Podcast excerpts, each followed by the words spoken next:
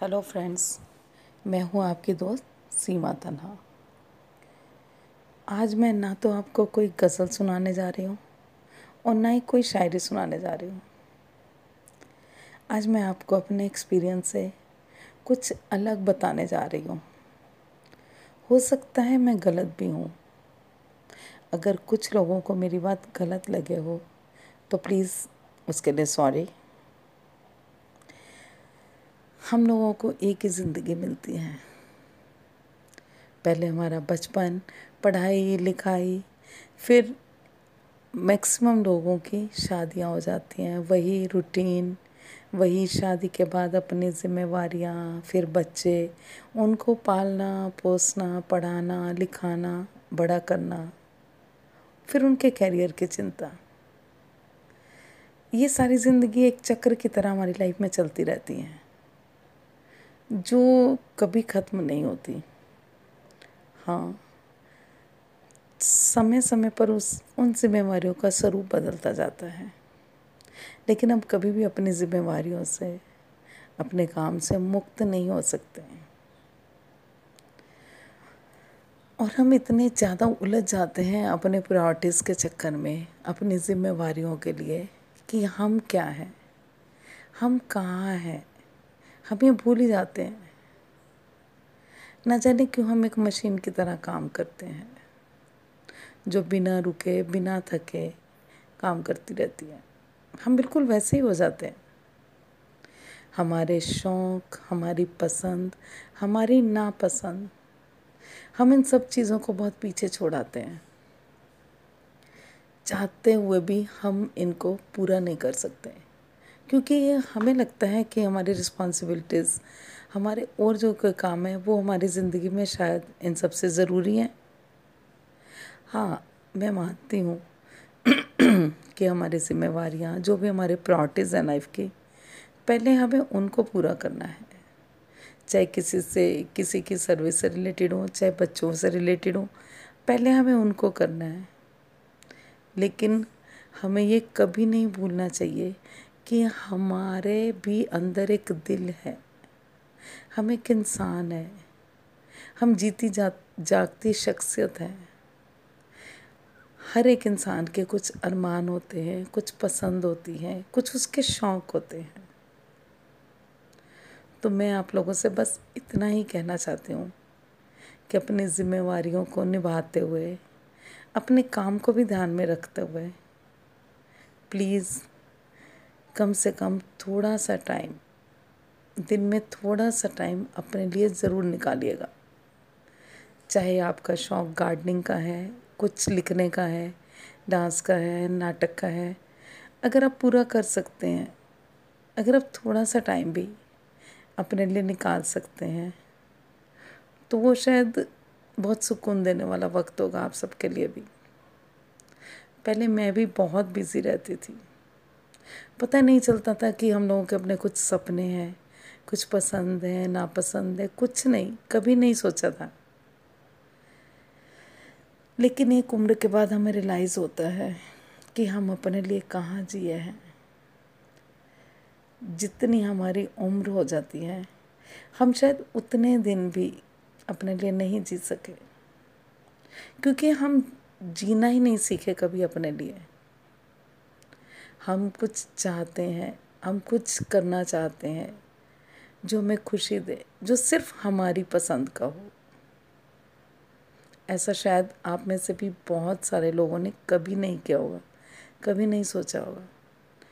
मे भी किसी को घूमने का शौक़ है, किसी को एक्टिंग करने का शौक़ है, किसी को डांस सुकून देता है तो जस्ट गो एंड डू थोड़ा सा वक्त अपने लिए, अपनी ज़िंदगी के लिए अपनी खुशी के लिए ज़रूर निकालिएगा। और जब आप ऐसा करेंगे ना तो आपको वो वो जो पल हैं, थोड़े से पल भी, जो आप अपने दिन में से चुरा के अपने लिए जिएँगे, यकीन मानिए, वो आपको बहुत खुशी देंगे। आप ये मत सोचिए कि मैं कह रही हूँ, ऐसा इसलिए नहीं। आप ये खुद के लिए भी करके देखिए कि उम्र बढ़ती जाती है।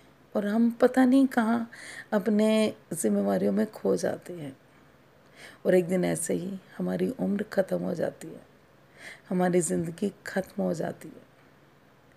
और उसके बाद जब हम कुछ नहीं करने लायक रह जाते, तब हमें रियलाइज़ होता है कि काश वक्त रहते मैं अपने लिए जी पाता, अपनी खुशी के लिए जी पाता। मेरे कुछ सपने थे। मेरे को घूमने का शौक़ था, मेरे को डांस का शौक़ था। हाँ ये नहीं कि आप बहुत बड़े डांसर बन जाइए, ऐसा भी नहीं है। लेकिन अगर आपकी हॉबी है, आप फ्री वक्त में घर में ही थोड़ा सा गाने चलाइए और डांस कर लीजिए, वो भी आपको बहुत खुशी देगा, क्योंकि वो आपका शौक़ है। किसी को और भी कोई शौक़ है, किसी को मे बी राइटिंग का शौक़ है तो सोचिए मत कुछ भी। पेपर पेन उठाइए और लिख डालिए, जो भी आपको अच्छा लगता है, जो भी आपको लिखने का मन करता है। अपने मन को बाँध के मत रखें। उसको फ्री आसमान में परिंदों की तरह उड़ने दीजिए।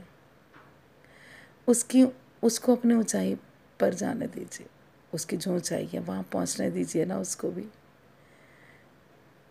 क्योंकि अगर हम ऐसा नहीं करते तो हमारी इच्छाएँ अंदर ही अंदर घुटती रहती हैं, घुटती रहती हैं। काश मैं ये कर लेता, काश मैं वो कर लेती, काश हम ऐसे होते, काश हम वहाँ चले जाते, काश मैं ये मूवी देख लेती, जो भी है आपका। प्लीज़ अपनी ज़िंदगी को काश से मत भरिए। जितने कम से कम काश हो, उनको उनको जियो। इसलिए मेरी आप सबसे रिक्वेस्ट है, या अगर आपको मेरी बातें पूरी लगी हो तो उसके लिए सॉरी बट अगर आप में से कुछ लोग भी मेरी इस ऑडियो के बाद अपने लिए टाइम निकालते हैं, अपने शौक़ के लिए टाइम निकालते हैं और उन्हें खुशी मिलती है तो यकीन जानिए, आपके इस कदम से मुझे बहुत खुशी होगी। आज के लिए इतना ही। अपने नए एपिसोड के बाद के साथ फिर से मिलती हूँ। तब तक के लिए शबा खैर। मेरी बात याद रखें और अपने लिए जीना शुरू कीजिए। हेलो फ्रेंड्स मैं हूँ आपके दोस्त सीमा तना। आए फिर बहुत दिनों बाद आप लोगों के रूबरू हूँ।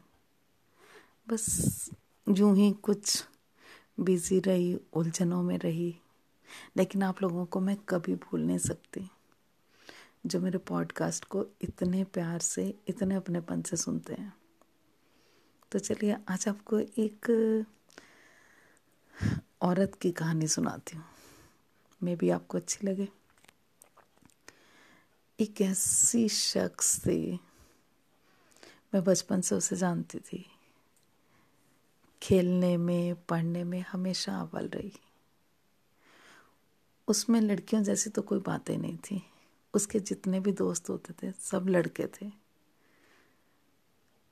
जब वो कॉलेज में थी तो जितने भी आसपास लड़के बॉयज़ रहते थे उनके ब्लॉक में, उनके साथ साइकिलें चलाना बैडमिंटन खेलना क्रिकेट खेलना, शायद वही उसका शौक़ था।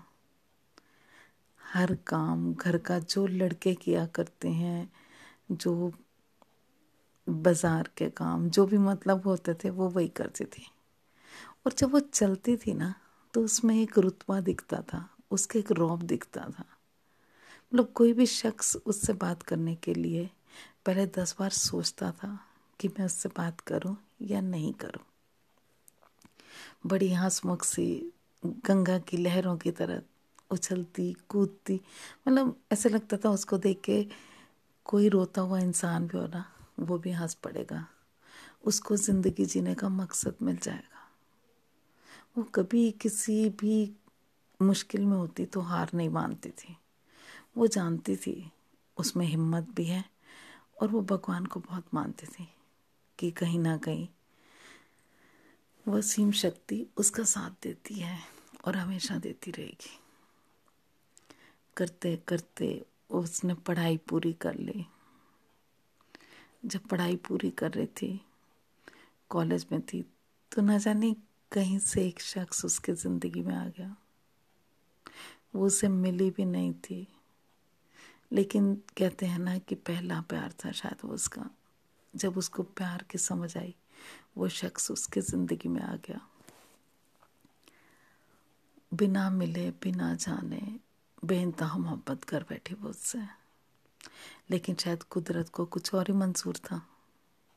जो वो शख्स उससे खो गया, उसकी शादी हो गई, तब उस लड़की को रियलाइज़ हुआ कि मैंने अगर ज़िंदगी में किसी से मोहब्बत किया है तो वो यही शख्स था। लेकिन अब कुछ नहीं हो सकता था। उस लड़की ने उसके बाद जो भी रिश्ता आया उससे उसकी शादी हो गई। वो तब नहीं समझी थी कि उसने ज़िंदगी की सबसे बड़ी गलती ये की है कि जो शख्स इतनी मोहब्बत करता था उससे, उसको छोड़ दिया। उसके प्यार को समझा ही नहीं। बाद में ये चीज़ रह रह कर, रह रह कर उसको बहुत सताती थी, बहुत तकलीफ़ देती थी। लेकिन अब कुछ नहीं हो सकता था। उसकी शादी हो गई, दो बच्चे हुए। ठीक चल रही थी ज़िंदगी। लेकिन उसका जो मोहब्बत थी, जो उसको प्यार था, वो कदर थी, वो उसको कभी नहीं मिल पाई ज़िंदगी में। हाँ दुनियादारी के लिए वो रिश्ते निभाती रही। रिश्तों की बेली पे रोज़ चढ़ती रही। रिश्तों को निभाने के लिए ही, बच्चों की जिम्मेवारियों के लिए रोज़ अपने आप को मारती रही और रोज़ ज़िंदा होती रही। मारना इसलिए बोला कि जब हमारे अंदर फीलिंग्स नहीं होती, जब हम इतने ज़्यादा अपने जिम्मेवारियों में उलझ जाते हैं कि ना तो खुद के लिए टाइम मिलता है और ना ही जो हमारा हम सफ़र होता है, शादी के बाद जो हम सफ़र होता है, या होती है, जब वो आपको समझता नहीं है, कदर नहीं करता, आपके फीलिंग्स को समझता ही नहीं है, वो सिर्फ़ आपको समझता है कि एक मशीन है। तो ज़िंदगी किस तरह चलती होगी, आप लोग अच्छे से समझ सकते हैं। चलती रही चलती रही, कब वो इन जिम्मेदारियों में इतनी बड़ी हो गई कि पचास के ऊपर हो गई। लेकिन वो शांति से अपने काम करती रही। पर कहीं ना कहीं वो शख्स उसके दिल में, दिमाग में हमेशा ज़िंदा रहा। उसकी एक और हसरत थी, पहाड़ों पर रहने की। उसको नेचर से बहुत प्यार था। मतलब उस शख्स के बाद अगर उस औरत ने किसी चीज़ से प्यार किया था तो वो नेचर थी। पहाड़, नदियाँ, पानी, आसमान। लेकिन उसके किस्मत में शायद ये नहीं था।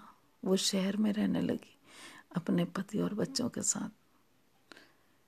लेकिन उसकी ज़िंदगी में कसक जो थी, वो यही थी कि पहाड़ों में रहे।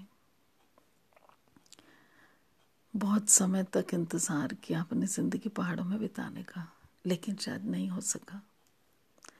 एक दिन एक दिन वो सबको छोड़कर, अपना भरा पूरा परिवार छोड़कर हमेशा के लिए पहाड़ों में रहने चली गई। उसको लगता था उसकी रूह वहीं बसती है। वो जब भी कहीं पहाड़ों में, शिमला, मंसूरी, कश्मीर कहीं भी वो जाती तो वो वापस आना नहीं चाहती थी। उसको लगता था मेरा बहुत कुछ यहीं छूटता जा रहा है। मेरी ज़िंदगी, मेरी खुशी, मेरा सुकून सब यहीं छूटता जा रहा है।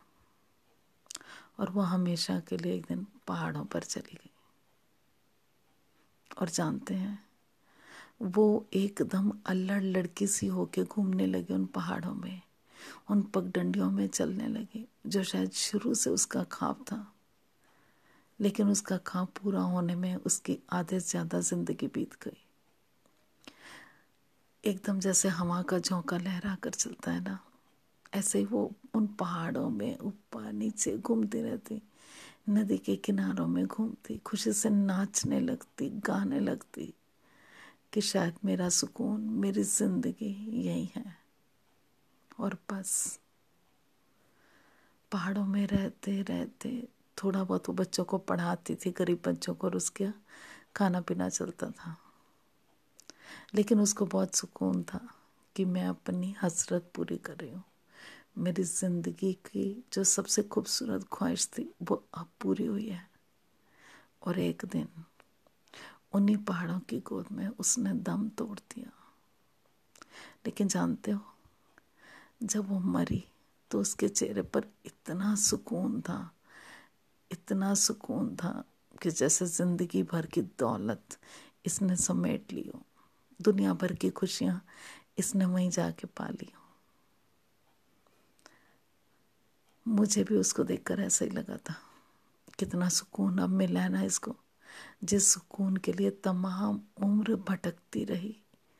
अब वो सुकून जाके इसको वहाँ पहाड़ों में, जहाँ इसकी रूह थी, जो इसकी जन्नत थी, वही मिल गया। मुझे नहीं पता आपको ये कहानी कैसी लगी। मुझे तो बहुत ही ज़्यादा भावनाओं से जुड़ गई मैं इसको पढ़ने के बाद। इसलिए मैंने आप लोगों से शेयर की कि इंसान अगर जीते जिस सुकून से रहता है, उसकी ख्वाहिश पूरी होती है तो मरने के बाद भी उसके चेहरे पर एक शांति रहती है। ऐसे लगता है सारी दुनिया की दौलत एक तरफ़ और उसकी खुशी एक तरफ़। थैंक यू सो मच मेरी स्टोरी को पसंद कीजिएगा शेयर कीजिएगा अपने अगले एपिसोड के साथ। फिर मिलते हूँ। तब तक के लिए अपना ध्यान रखिएगा। Bye good bye